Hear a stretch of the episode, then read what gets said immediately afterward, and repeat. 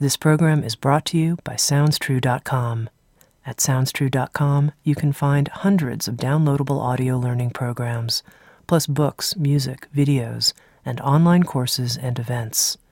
At SoundsTrue.com, we think of ourselves as a trusted partner on the spiritual journey, offering diverse, in depth, and life changing wisdom.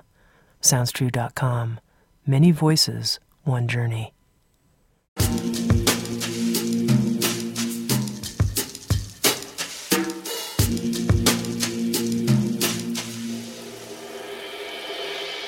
You're listening to Insights at the Edge.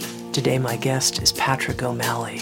Patrick O'Malley has been providing grief counseling and education to clients, volunteers, and colleagues for over 35 years. He's also served as a consultant to physicians, attorneys, and businesses, and has written numerous articles on grief and other mental health topics for many popular and professional publications. With Sounds True, Patrick O'Malley is the author of the new book, Getting Grief Right Finding Your Story of Love in the Sorrow of Loss. In this episode of Insights at the Edge, Patrick and I spoke about how there's no one path to grief and how Elizabeth Kubler Ross's five step model leading to a mythic type of closure and completion has actually created a cage for many people in which they feel ashamed about how they're grieving and how long it's taking.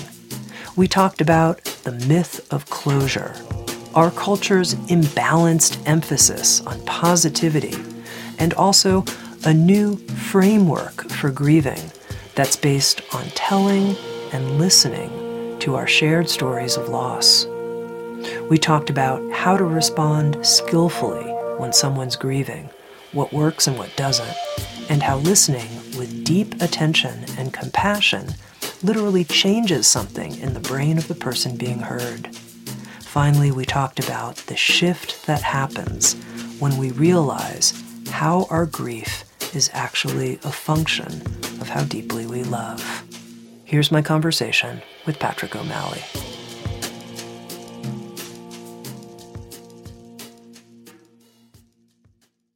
Patrick, to begin with, could you tell our listeners a little bit about how you came to write your new book, Getting Grief Right? I was a beginning therapist in 1979, fresh out of graduate school, and was working for a local uh, family service agency.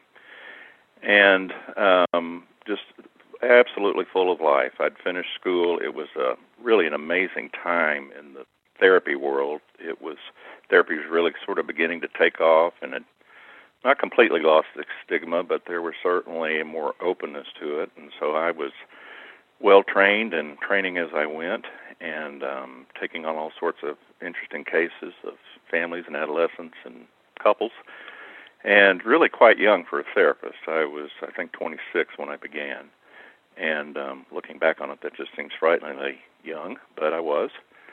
And uh, in 1980, um, my wife and I had a, uh, our, our first pregnancy. She was pregnant and delivered our son uh, three months premature.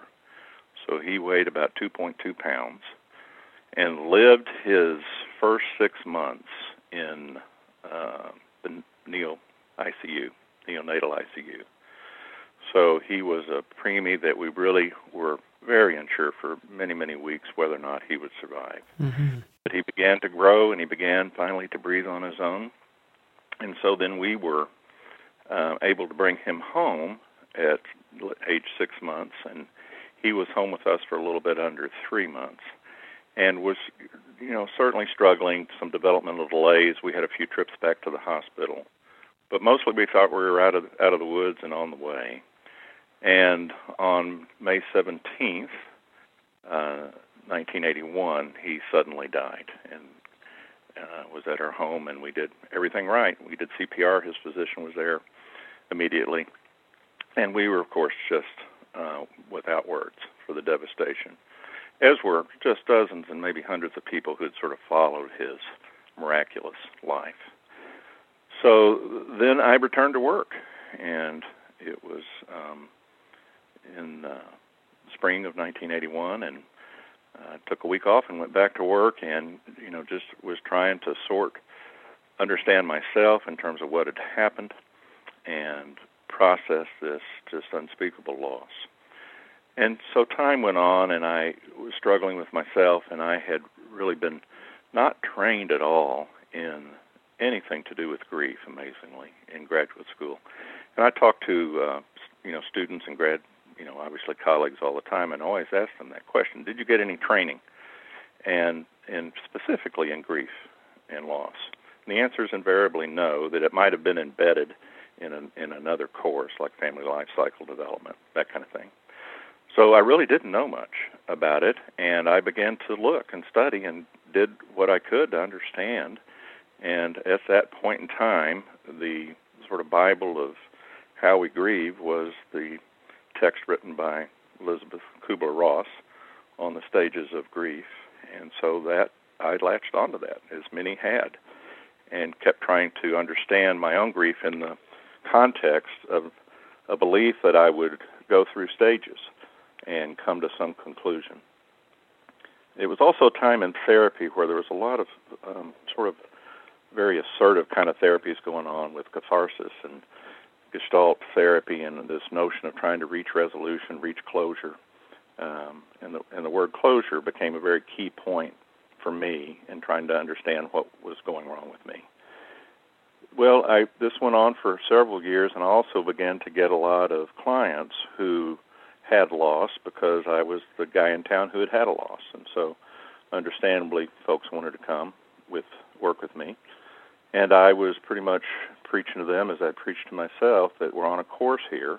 This is going to go in a sequence, and that sequence is going to lead us through, um, you know, denial and anger and bargaining and depression and acceptance and or we might call it closure, and just bear with me and we'll get there. Well, it wasn't happening. It wasn't happening for them, and it certainly wasn't happening for me. And um, I began to doubt um, the, the roadmap I was using. And over time, then began to really sort of set that aside and do what I sh- might have been doing all along, and that is just listen to folks who are coming to see me and listen to myself and understand that this was not a human experience that really lent itself to something as neat and tidy as I had believed it, it should. And um, consequently, there were some turning points in the mid 80s where I really started to hear what I came to understand, and that is what people really wished to do when they came to see me was to tell me the story of their loss, to help me help them understand that story. And although some folks, you know, that I worked with before sort of liked the, the five stages, and I'd have them read it, and we'd kind of figure out where they were, it really was not ultimately very useful and very fulfilling for them or for me. So the book is really the story of my story in this parallel journey with really probably, I don't think it's overstating it now after 38 years to say thousands of folks I've sat with who have experienced loss. And um, helping them connect with their story, which is very simple and organic in a way. I mean, it it, it takes us back probably to where grief was before psychology sort of got a hold of it and tried to make it into a model and tried to make it um, something more analytical. And so that's there's um, you know that's kind of the basic way I got into this, and this book is sort of the outcome of these years and years of my own transition and transformation as a grieving parent and as a therapist, and there's the rich, um, deep understanding that happens even today with folks who just desire to have acknowledgement for their loss and understand that they're not getting it wrong, that their their loss is based on their attachment to their loved one. That is a unique attachment and something to be honored and so that all the feelings that come with loss are really, in essence, an expression of that love and that sacred story that uh, connects them with the one who has died. Mm-hmm. You know, at the very beginning of Getting Grief Right, you wrote the following I want to make clear at the outset that this book offers no promise that grief will end. This book will not help you get over your grief, but it will help you experience your sorrow in its purest form. And I thought that was a very strong position. This book offers no promise that grief will end. I think that having grief end, having, as you say, closure, that's what most people think they're looking for. That's what's supposed to happen, right? At a certain point, I'm going to get over this, right? Go back about well, my is, life. Yeah, that is, uh, you know, I think the kind of common way folks think about it, and that's fed pretty strongly, I think, through a lot of different sources in our culture. And the, you know, and then what happens is, well, what's wrong with me? Because I'm not. I must be being deficient in my grief. As as the years unfolded, and more uh, and more people came to understand the the notion of the stages of grief, it really, in my opinion, is a psychological model that became embedded in our culture to a degree that I don't I'm not sure any other model has. And you can hear people they may get it wrong, but they know their stages and there's know there's something at the end. They may not have it all exactly right. But it's been popularized. I noted in the book, you know, you can see it in sitcoms. I saw you know, we found a Homer Simpson that uh Homer's being described that he's got an illness and he goes through the five stages of grief in about 30 seconds you know so it's just it's just deeply embedded in our culture so over time, I began to notice more people were coming to see me not just to describe their grief, but to describe or, or ask the question of what's wrong with me. Why am I still feeling this? I should be done by now. It's been three weeks, six months, two years, fill in the blank. There, I must be defective in some way because I read an article in a magazine or I heard a newscaster say that, you know, we've got to get closure or there's been some influence there that sets up some reference point that really takes people then out of their story and into this self analytical mode of feeling like they're getting it wrong, or, or, even worse, sometimes feeling shame for the intensity and the length of the experience that they're having with loss. Are you saying, Patrick, that there's no timeline for grief? What what I would say is that it is not certainly that the experience of grief doesn't change over time, but there really isn't a timeline to say that then you come to some conclusion and then it's over. It may be less intense over time, but I tell folks all the time, you know, it may change. Um, you know, you may have less intensity and less frequency, but if you have just an absolute moment of despair and sadness 10 years from today, that doesn't mean you didn't grieve correctly. And that, again, I think is folks just continually sort of monitoring this self about how they're doing. And so the, the language I use is that your loss is a part of your life story. And that story will be with you for your life.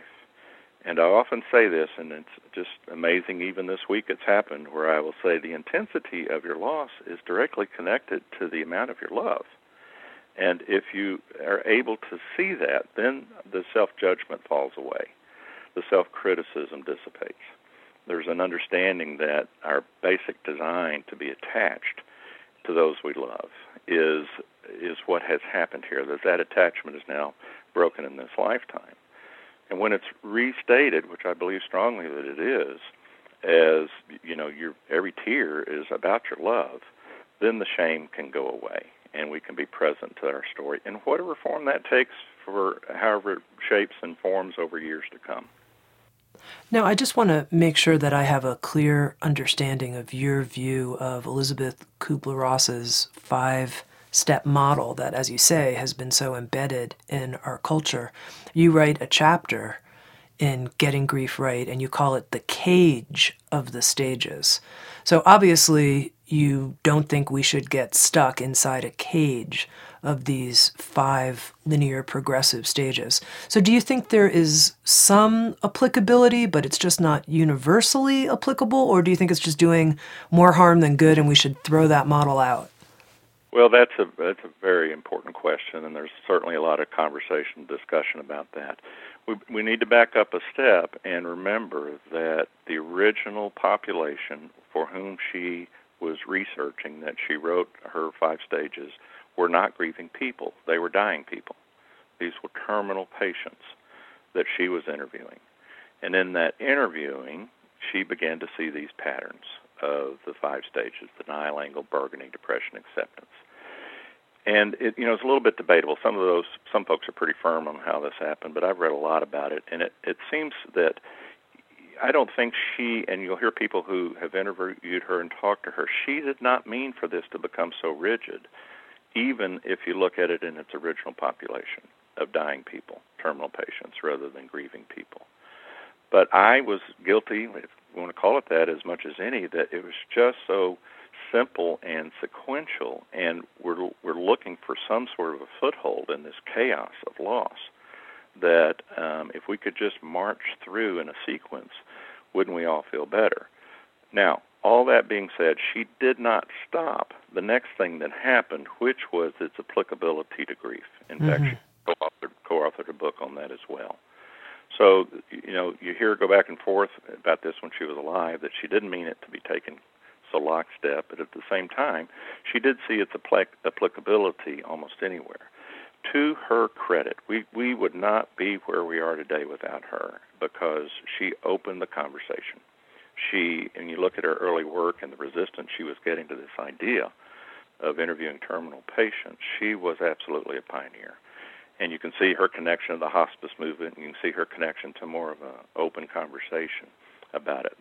So, how I would answer that question is rather than say these stages always happen and in this order, or say there is nothing valuable about these stages, I would say certainly any of these can happen to anybody. But if they don't happen, you didn't grieve incorrectly. And if they do happen, it's another piece of uh, another way of describing your experience but where where it went was just so got so confined. That's the that's the metaphor of the cage that it really limited people's um, ability to own their story and embrace their story if it wasn't lining up. And I went through that myself. You know, I went into therapy a couple of times after my uh, son died, and you know, I was trying to look to figure out where I'd missed it and what I'd done wrong, and you know, why wasn't I at some uh, higher level of acceptance at that time so I experienced that same kind of internal pressure. And again, I still see people, see people do it. Again, they may not be able to articulate the theory even now, because now many years old, from where it came, but they do believe there's such a thing as closure. And to talk about that for a second, you know, best I can figure, the notion of closure sort of worked its way into grief literacy or grief talk coming out of the Gestalt therapy movement. You know, a lot of the Gestalt was to do various exercises to help you manage your unfinished business so that you could come to closure. Closure, loosely being defined, I think, is that you've come to some resolution in which whatever was bothering you isn't bothering you anymore. So you kind of look over time, you can see how it, it sort of replaced the word acceptance in Kubler Ross's language. And um, you'll, you know, if there's a an event, national event or international event in the next weeks, you will hear folks still talk about closure. Is mm-hmm. that a, a defined thing that's going to happen? And we've got to make sure that people get that. And that's a lot of what triggers people to come see me is to say, I haven't reached closure. Mm-hmm.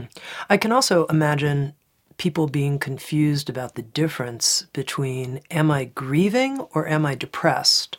And right. how do I know which one? And if I'm it's going on and on and there's no end point, maybe this is depression. How do you know the difference? Well, that is a, a very important question, and uh, they look the same. You know, the you can have if you look down the depression list, low energy, um, overeating, undereating, oversleeping, undersleeping, loss of interest and pleasure. I think what happens is that they parallel. You know, it looks like a parallel process for a while, and I would say certainly that some folks who aren't depressed when they start grieving may end up with clinical depression. And I do think that's a place to seek consultation to be sure that it is not moving into a clinical depression. Oftentimes, one of the distinctive factors with depression is the sense of self-loathing, um, you know, isolation, uh, a lot of self-criticism. Now that can happen in grief too, but it's I think more dominant with just straight-out depression. So that I think is a is certainly a time to maybe double check and be sure. My experience is people tend to call dep- grief depression way too early. and that's where it sort of becomes clinical. Now we've got to treat it as an illness. And for many people, I say, you know, I will make that judgment call. And I say, I think your chemistry's just worn out. You know, it may have been uh, before the loss that you came into this with already some factors, and some folks have wrestled with depression before their loss, and so they need to really keep an eye on it. But with many folks, I'll say I think you're you're we're ready for a consult. Let's look at trying to manage that. And for other folks, it's more clear that really what they are is sad, not depressed. Mm-hmm. Now, in talking, once again, I want to just circle back for a moment about this idea of closure. It sounds like you're saying there is no closure to grief, actually. It could spring up 20, 30, 40, right. 50 years later. Is that what you're saying? There is no such thing as closure, really?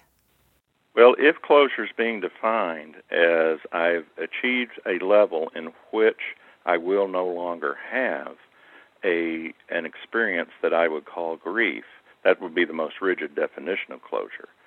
I, I could go this far and say that you know there may be some some some closures along the way if if we're going to look at that. You know that there are eh, things that go along the way that feel like um, you know I've moved into a different place.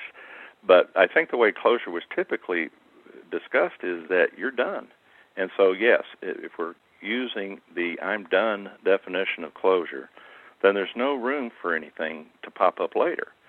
And um, you know just when we get into this in a second, but I talk in, in the book a bit about how in the world can we reach that when we have so many triggers in our environment, so many reminders in our environment that that may, um, you know, create a surge of emotion that's going on. Um, so to get back to your question, I think closure has been rigidly defined, and in that regard, my hope is we just take it out of the vocabulary, just not make it a thing that we have to wonder if we've got or we don't got. That if we just stay with our story, and that means if you have three years and you don't think about your loss, that you know, then you and then you do. It didn't mean you didn't have closure. It didn't mean you did. I think it's a word we just need to eliminate. I'm going to have closure on closure. Closure. we, we just closed it. Exactly. It's over. I'm, I'm moving on. Yeah, okay. So let's yeah. let's move into the framework, if you will, that you're offering that is, I think, radically different than stages that lead to some endpoint, which is this idea of storytelling. Help me understand how either voicing or writing, sharing my story of grief is really going to help. How does that change me? Sharing, you know, you know, we talk about embracing your story, knowing your story. Well, of course, you know, most of us know our story, but the story may have gotten lost again in this process of trying to make sure we get grief right or that we're doing it right. So, what I'm really encouraging folks to do is to step into that story, and we have um, processes in the book that help you connect even at a deeper level. And and I tell a story in the book about a fellow I was seeing that um, you know, just I couldn't get him on my steps and stages program. I was working everywhere I could to kind of make that make sense to him. He just wanted to talk. And I began to realize that when we look at primarily what folks need, it's acknowledgement. And we'll talk a little bit more about that in a bit about what we need to do as a community. But the idea of connecting to your story is to um, know that you're you had a unique relationship with the one you lost it can't be any anything else because it starts with your unique attachment to the one who died. And so my encouragement is rather than trying to figure out if I'm getting it right or wrong, to really deepen into the story to see how it has been part of your life and then it starts to make sense the depth of feeling that you have about the absence of that person. And so we kind of go through a three chapter way of thinking about that, you know, life before the loss, the death itself, and then life after the loss. Those are sort of the loosely um, described three chapters of our story. And of course, the third story is still going. The third chapter is still going on, and so there are there are ways in this in the book to try and just prompt questions. Um, you know, for instance, I ask a question many times with folks. Not tell me tell me about who who it was that you lost. Also, tell me about who you got to be with that person that you don't get to be with anybody else. That's a loss. Mm-hmm. You know, there are There are ways in which we connect to those we love that they are unique to us, but it's unique to ourselves to be with them. I think about a friend that died, and he thought I was the funniest guy in town. Nobody laughs has laughed as hard at my material mm-hmm. as he. I miss getting to be funny in the way that he thought I was funny. So I miss him, and I miss that part of me I got to be with him. That's an example uh, of uh, how we can deepen our story if we step into it and really try and understand it at all sorts of levels. Now, you mentioned that what people are seeking is acknowledgement. So I write my story down. Isn't it important that I share it with someone, that there's some acknowledgement of this story of grief? It, it that's the completed circle. That if we have our story and we don't have a place for it to go, it feels incomplete. And many folks don't, and I understand that. We make room for that as we write about it. But and some folks are just introverted and don't want to, you know, not necessarily introverted, but just so private they don't necessarily want to take that step. I think when possible, and, and that's where we will talk about maybe how we can be better as a community. The story is in its fullness if we have a place for it to be received, and that's why a lot of people end up in my office is that they don't have anywhere else for their story to be received. They may not be having any real clinical symptoms I need to deal with. There are some folks here that are here because the death was traumatic, and we have to work through some of the PTSD, the post traumatic stress aspects of their loss. But there's a group of folks that come just because they're they're isolated and don't have a place to share their story. And so I think the fullness and the richness of the sacredness of the story is at its best when there is the right kind of place for it to be received. I want to talk about that in quite some depth, if that's okay. And I, I think it, this comes from a place of knowing somebody very well who went through a series of losses. And even though this person was friends with many therapists and other people, she had a really deep sense that nobody really wanted to hear her story in all of the detail that she wanted to describe it, that it wasn't considered part of our sort of friendship circle or function to provide that for each other. And I wonder if you can talk more about a vision, if you will, that you would have of a community that knows how to be there for each other's grief. I do, and and we address that in some detail uh, in the book when we talk about help for the helper. And the, you know, the idea is again more organic and simple than we might make it out to be. Um, part of it is presence and and an attuned listening and a open heart to receive the story. It is our own anxiety, and as many years as I've done this, it, it happens to me. If I'm in the role of driving to the house uh, where someone has uh, loved one has died, I say that same thing to myself that probably most of us say, and that is, what in the world am I going to say to this dear person? That's the wrong question. The right question is, how can I be present to this dear person? My role there is not to guide or to coach or to minimize or make it better or spin it or find the positive. It is it is truly to be with and to and what I call sitting with, just being present. And I think our anxiety sort of gets in our way because it's almost contrary to our instincts to not try and change the suffering that someone may be experiencing. So the the work of this is not to find you know new things to say as much as it is to learn how to listen, learn what that attunement looks like, learn how to be present, and then consistency over time. You know the you know so many folks say it was all kind of over when the last casserole dish was picked up. The the community really fades away. And so we give ideas, you know, call on the second anniversary. Always make sure you call on special days. Write a note just because you're thinking um, when we looked at some of the research that uh, a couple of authors did a survey, and I think they got 8,000 surveys back. You know, what do you need in the time of your loss? And the number one thing was acknowledgement. So that's got more science to it than just art. That there really is a desire to just know. And so, in description of what you're looking at in that friendship circle, these sounded like all folks who certainly had, um, you know, kind of a human understanding but it just didn't click. They didn't. She, friend didn't get what they needed, which is, um, you know, again, I think that very ten- tender, gentle being with that's so important, and being with past the days of of the death, being with weeks and months later. Um, so in in some ways, it's sort of like we're talking about with the organic nature of grief, the organic nature of being the helper is to take the pressure off yourself by not figuring out what to say and being present. Now, in that, I also we write about the discouragement of things like saying uh, of giving cliches, trying to make somebody feel better. There's a difference between consolation, which is to make you feel better, and condolence, which is to be with you in your sadness. And it's very tempting to sort of wrap this all up sometimes with cliches. Oftentimes, with folks I work with, we spend a little time with me asking this question tell me about some things that were said to you that you're struggling with by those who are trying to help. And almost always somebody's got something.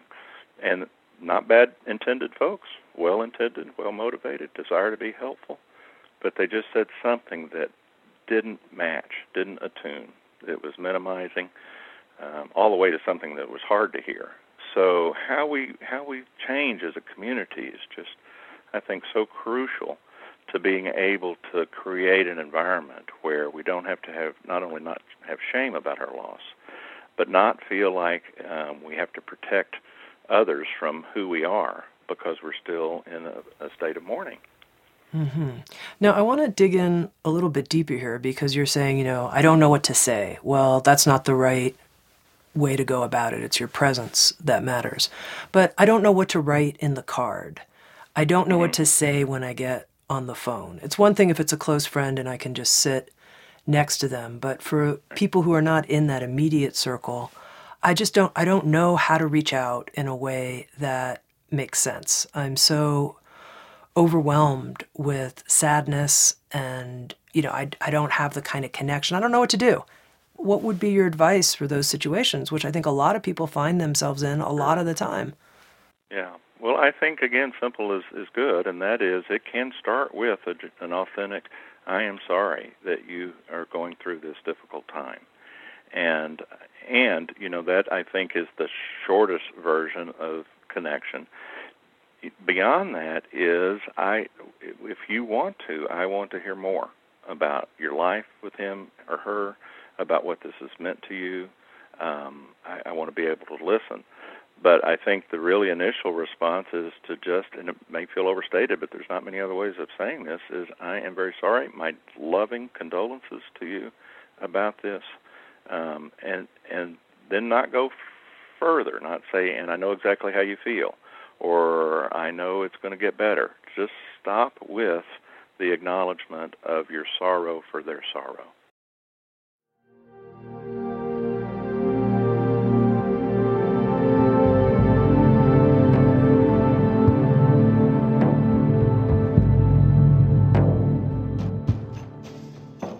You're listening to Insights at the Edge, produced by Sounds True. We welcome you to learn more about our collection of more than a thousand learning programs and receive three free gifts just for visiting us. Go to soundstrue.com backslash free. That's soundstrue.com backslash free. And now back to Insights at the Edge.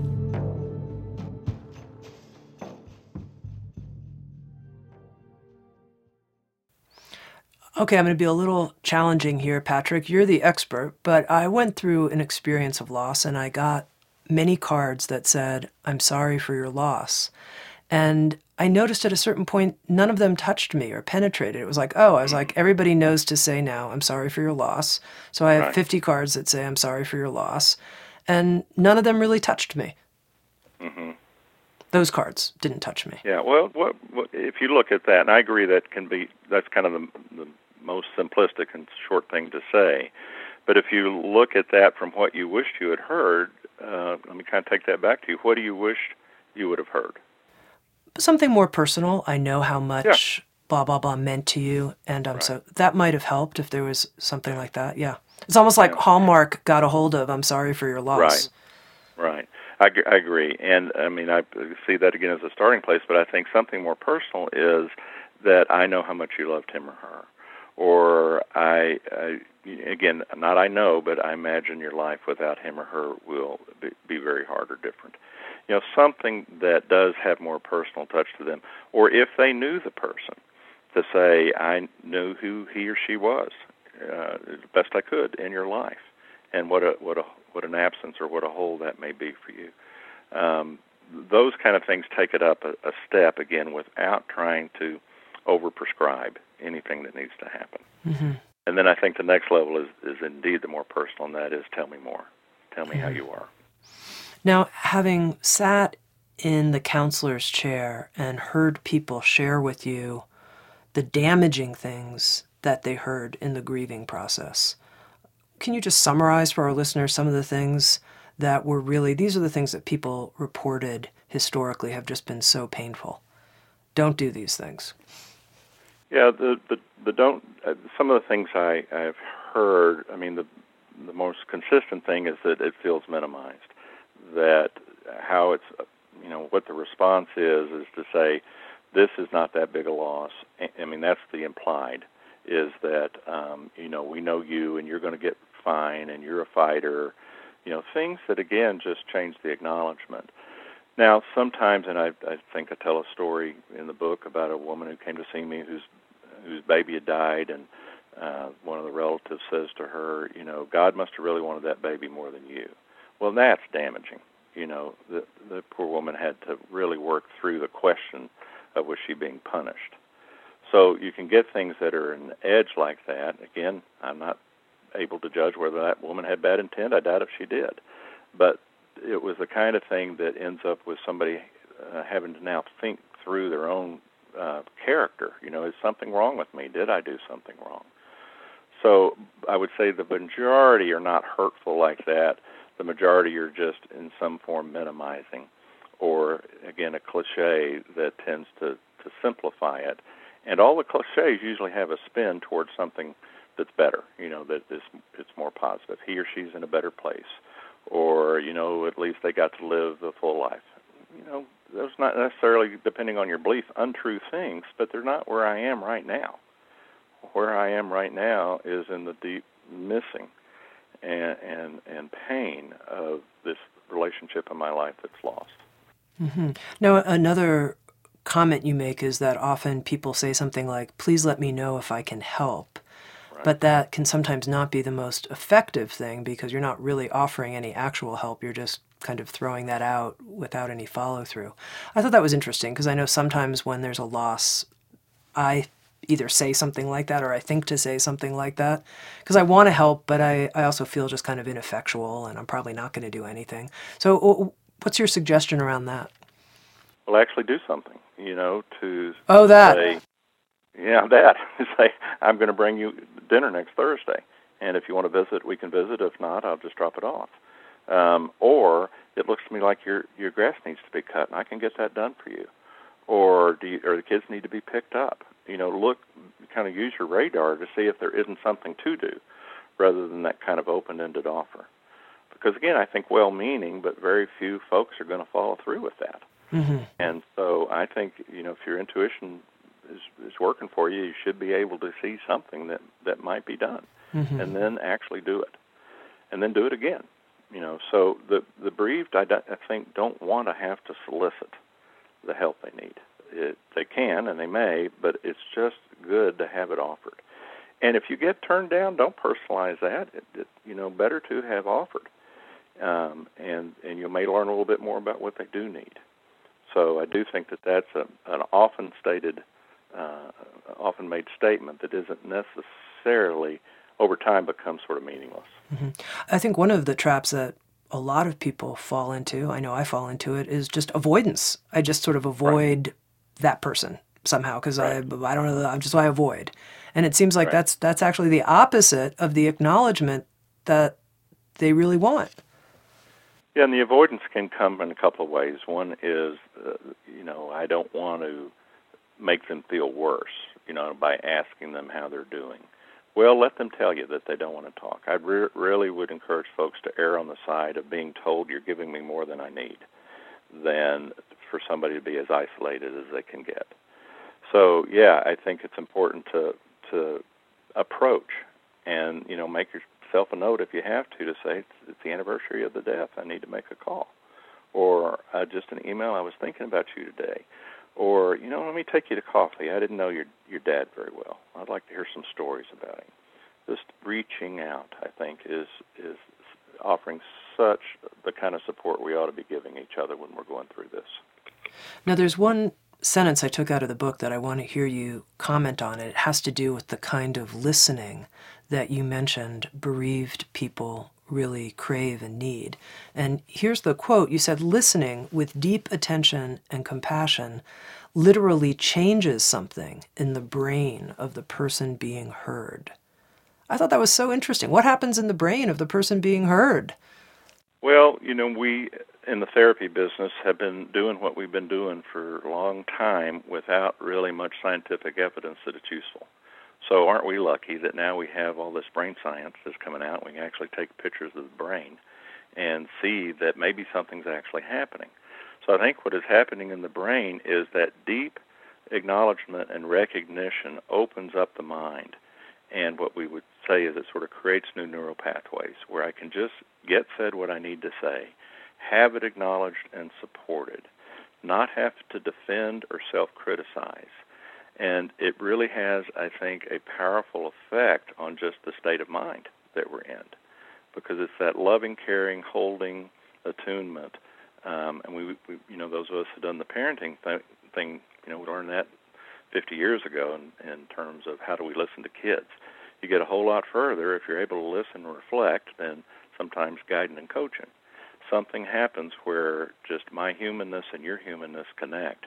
And really, what's probably happening more than anything is just the sense of safety that I can feel safe with this person as I tell them what's inside me.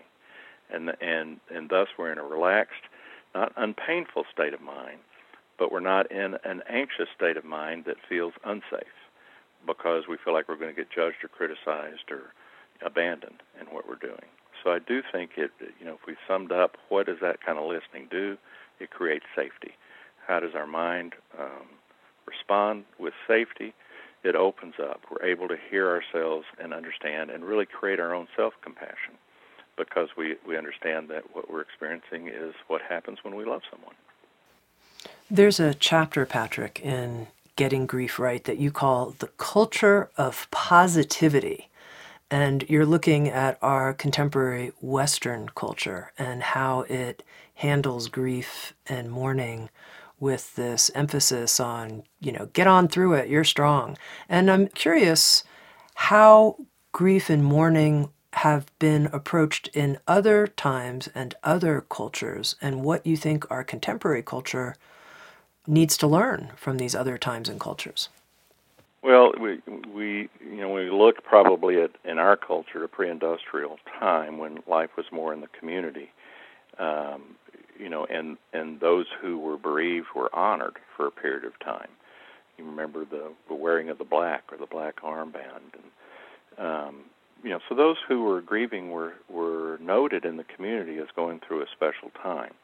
So the theory would be that when industrialization started and communities sort of collapsed and everybody sort of crowded in, there wasn't any time or acknowledgement of that. So I think we did probably have good acknowledgement and rituals in the community at a certain point in our own culture that have, have changed with modernization. And you can certainly still an- read some of the anthropology of other cultures that really do take time out and create rituals for the ones who are, who are grieving and help them um, you know, process that uh, over time. The culture positivity, you know, we write a little bit in the book about the history of that, and it's deep, deep, deep in our culture. And it, and don't, you know, I'm not making a statement that there's something inherently wrong with positivity, but when you begin to label emotions as either negative or positive, then we would likely label the emotions of uh, grief as negative and that's dangerous. That's again suggesting I'm doing it wrong. So the label of negative or positive emotion really should not be applied to many of our human experiences. It it just is what we are experiencing. And so in this culture I think, you know, we have to fight and I, I'm you know, one of many, many voices, I think, who are trying to say we need to have a different um, way of treating people who grieve and not see that they are wallowing or stuck in negative emotions or they're not being positive enough. The other thing I think we inadvertently do is reward people who look like they're not grieving and we'll call them positive. Well, I can promise you many of them are just presenting like they're not grieving because it doesn't feel safe. And when the day's over and the door closed, they've got to be with their uh, their sadness over their loss. And you can kind of hear that in language. How is he or she doing? Oh my gosh, they're doing horrible. They're just a mess. You know, they can't really get up and function. Speaking of their grief, how is he or she doing? Oh, they're great. They're back at work in a few days. Really? So it's a positive person. So I think our language, you know, not necessarily by intent to harm, it sort of reinforces that if you're doing well, then you're a positive person. But that doing well may mean that that person is just having to shut down everything they're going through. So I think for for listeners, you know, be conscious of not of knowing that you don't know how somebody is doing and how they're presenting may be what they've got to do in a certain circumstance to get through the day. And by all means, be careful to not label their grief and their grief um, process as something that's either positive or negative. It just doesn't lend itself to that. Mm-hmm. At this point in your life, Patrick, how do you honor your grief, if you will? What do you do in relationship well, to your, your, you know, your baby son Ryan that you talked to us about, or yeah. any any grief in your life? Well, we were just at uh, you know every day on the anniversary of his death. I don't work. I haven't done that every day since he died, and that was May 17th. So May 17th, my wife and I were spend our time at the cemetery, and you know uh, we have two or three family members. My mom and my dad are both buried near my son, and so we make that trip, um, you know, to do that. This book has really been that. It's been a way of honoring him, and you know, there's uh, a, a deep desire I have is to, um, you know, for folks to see that here I am all these years later, and um, in the process of the writing this book, I just had so many days where a surge of sadness would come, and this sense of, gosh, today he would be 36 years old, and what would all that look like? So I'm very conscious of, who, you know, when you lose someone as young as he was, there's a who he was and then a who he was supposed to be and so I'm very conscious of that. My my lovely new Japanese uh, daughter-in-law at Christmas, this was just kind of caught us off guard. She said, "Let's do something today that's in my culture. Can we take food to the cemetery?" Well, yeah, we can do that. She'd never been to the cemetery to see where our loved ones are buried.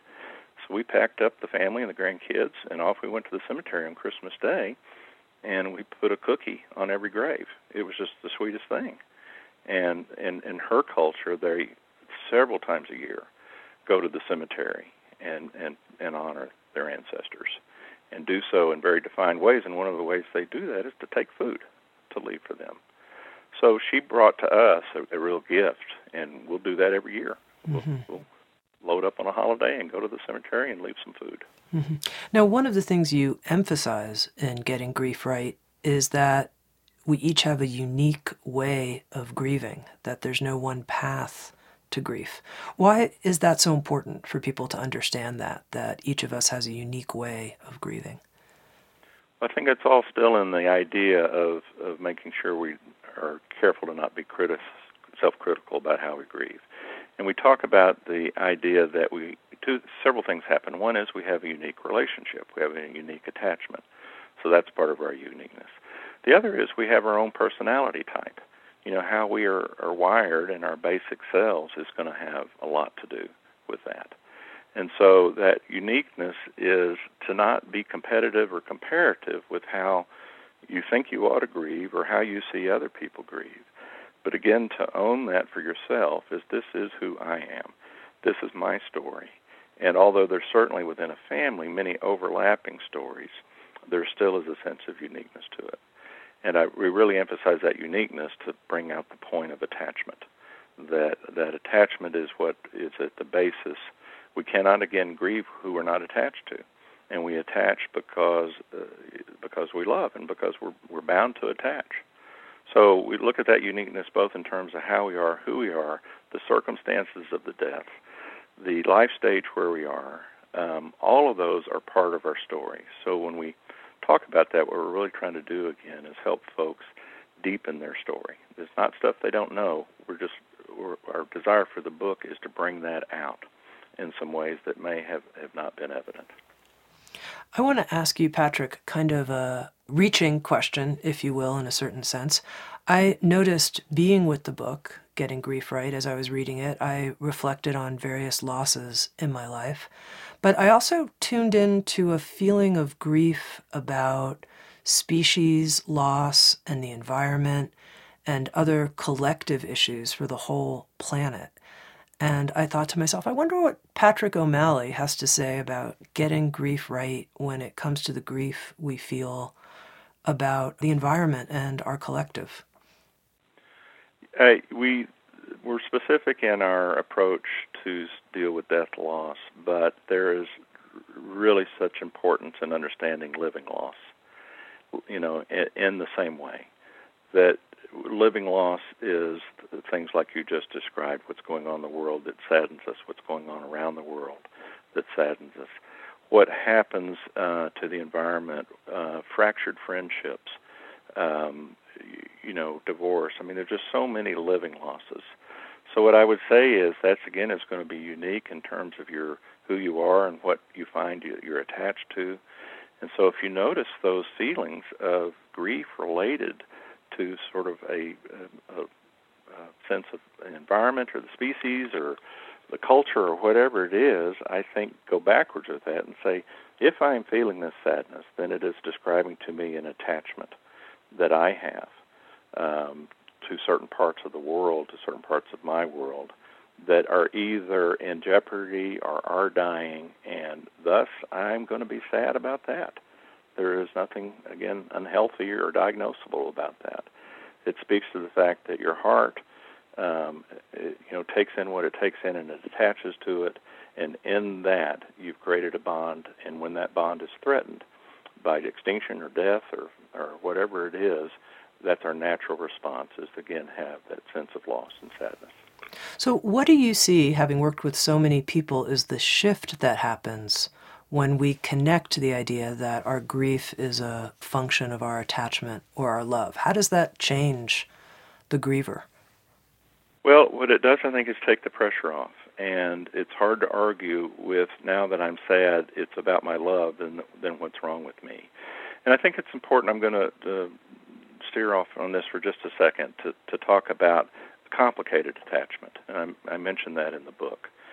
I see many folks who wonder why they're not grieving or why they may even be feeling, and this is a very hard thing for folks to say, a sense of relief. Mm-hmm. Well, it, it's the same principle, and that is that that attachment was complicated. That attachment, uh, if you want to call it that, may have been dangerous. So I get a lot of folks who come in and say, my my, you know, somebody in my life has died, and I ought to be feeling more than I'm feeling. I get the opposite rather than why am I feeling so much. Well, when we walk into that story, typically what we're looking at, or what ends up happening, is that the attachment itself was in peril because it wasn't safe. And it's the same sort of relief I see with people who realize their sadness is about love. I see a lot of relief in folks who understand that they're not, the fact that they're not grieving is not a character flaw, not grieving like they thought they would, but is really based on an attachment that was complex and maybe an attachment was even painful and damaging. Mm-hmm. So, mostly to answer the question, what I see is relief. That either direction, either uh, why I'm not feeling more than I do or why I'm feeling as much as I do. Don't a lot of people feel relief when someone who's been ill for a long time or an elderly person dies and there's a sense of they're out of their suffering? Right. How does that fit in with what you're saying? Well, that's a, still a relief usually based on a loving attachment, and that that is compassion for someone suffering. And so, for somebody's uh, soul to be released from their body is a relief. Now, you'll still hear, I still hear some folks saying, "That doesn't feel right. I feel, you know, guilty for even thinking that." Yeah. But again, if you look at it from the point of their love for them, it was their deep pain for their pain and their suffering. And so, to again to attach that back to love and to understand that your loved one was in pain makes that sense of relief not feel like you're like you're feeling something wrong. Mm-hmm. There's one thing I want to highlight here before we conclude our conversation. You were talking about recently going to the gravesite and offering a cookie, the Japanese ritual, to the beings that have been deceased in your family. And here's something that you write about in the book that we can think of grief in a different way as, quote, an ongoing relationship between the living and the deceased. And that really got my attention this idea that when grief comes up in our life, it's part of a relationship between us and the deceased. That really touched me, and I wonder if you can comment on that. Yeah, the, the sort of um, clinical way of describing that, or at least the model, is the idea of enduring bonds. That our bonds don't stop after death. When you look at the at the steps and stages and closure model, it almost, if not does, it, it seems to imply that the bond is broken because of death. That there is no more ongoing relationship. And so I'm clearly in the camp of enduring bonds and that honoring of the relationship, that remembering that uh, thinking, writing, rituals, whatever those are, continues that relationship in this lifetime. So other cultures, I think, probably do that differently and maybe more than we do. Um, and I and I do I think you know in other even subcultures in this culture, that's a very acceptable way of thinking about it. But I, I believe it's those two words are a really lovely way to put it, and that is it's an enduring bond. It's not a bond that ends because of death. Mm-hmm. And yes, to stay in that process of honoring that in whatever way you know feels like it's honoring, I think is a very healthy place to be. And then finally, Patrick, you wrote Getting Grief Right with a good friend of yours and co author, Tim Madigan. And as I was reading the book, one of the things that touched me was how when we feel our grief in a deep and pure way, it can connect us with friendship and how much we love certain people. And I wonder if you can comment on that the connection between feeling our grief, honoring it, and friendship. You know, there are, we didn't say this specifically, but let me uh, I think it's a good time to talk about uh, the power of support groups as an example of that. I will hear some folks who connect with others who have gone through loss, who were strangers to them at the time of the death, create a, a lovely intimacy, and they will say, This feels to me closer than some of my friends and family members because we, we share our loss together. And that that is so important as a part of a community. And when you hear somebody talk about your, their loss and you have had your loss and there is intimacy it's just a lovely sacred deep intimacy and that certainly experience tim and i have had with each other we've we've had our losses and we you know have friendship for many many years and we just kind of kept working at this and it's been a wonderful bonding time for for tim and me through this to to have shared our losses with each other and to take this message to the world. So I think it's as deep a community as you can as you can have when you have that kind of connection of love and support and com- compassion and reality sharing and telling your story with each other. And that's what we hope to happen out of this is that folks will open up and tell their story and receive story and and create that really as you described it just wonderful deep, loving, intimate connection with each other. I've been speaking with Patrick O'Malley along with Tim Madigan. He's the author of the new book, Getting Grief Right Finding Your Story of Love in the Sorrow of Loss. Patrick, thank you so much for your true heart and for all of the energy you put into writing this beautiful and helpful book. Thank you so much. Thank you, Tami. I appreciate this time very much. SoundsTrue.com. Thanks everyone for listening. Many voices, one journey.